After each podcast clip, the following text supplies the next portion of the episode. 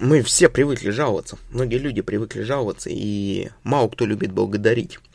С вами Константин Савкин про благодарность и про жалобы в кризис. Так вот, э, в кризисной ситуации очень легко, на самом деле, начать жаловаться на кого-то, обвинять кого-то, э, заниматься, э, возможно, даже самобичеванием или критиковать. Ну, как говорится, критиковать и злобствовать может любой, а вот выдвинуть какую-то разумную программу действий ей придерживаться далеко не каждый. И на самом деле, вот здесь вот подумайте то, что сама по себе жалоба, она притягивает негатив. А это вам нужно в кризисной ситуации? Вот ответьте сами для себя. Вам нужен негатив в кризисной ситуации? Нет. Тогда зачем жаловаться? Зачем? И вот здесь вот я хочу сказать очень простой способ, очень простой метод. Скажите Кому вы можете поблагодарить? Кому вы можете сказать искреннее спасибо?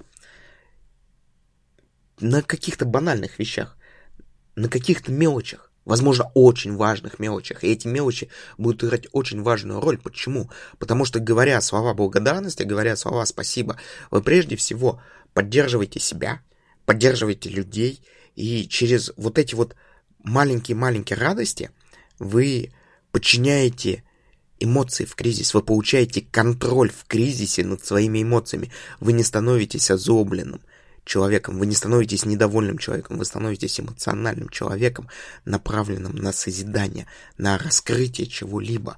И а, что получается у нас? У нас получается то, что работа с эмоциональным фоном через такой простой инструмент, как благодарности, позволяет охватить не только нас – но ну и нашу компанию, наших сотрудников, руководителей, клиентов, коллег, друзей, знакомых. Почему? Потому что все они находятся в зоне риска, в зоне риска прежде всего эмоционального кризиса. Эмоционального кризиса, который становится основным кризисом у нас, у нас в голове. Вот это вот важно понимать, и с этим важно работать. И благодарность есть очень-очень простой инструмент, потому что умение благодарить – это тоже умение – Умение сказать спасибо – это тоже умение. Умение увидеть мелочь какую-то и сказать за это спасибо – это тоже умение.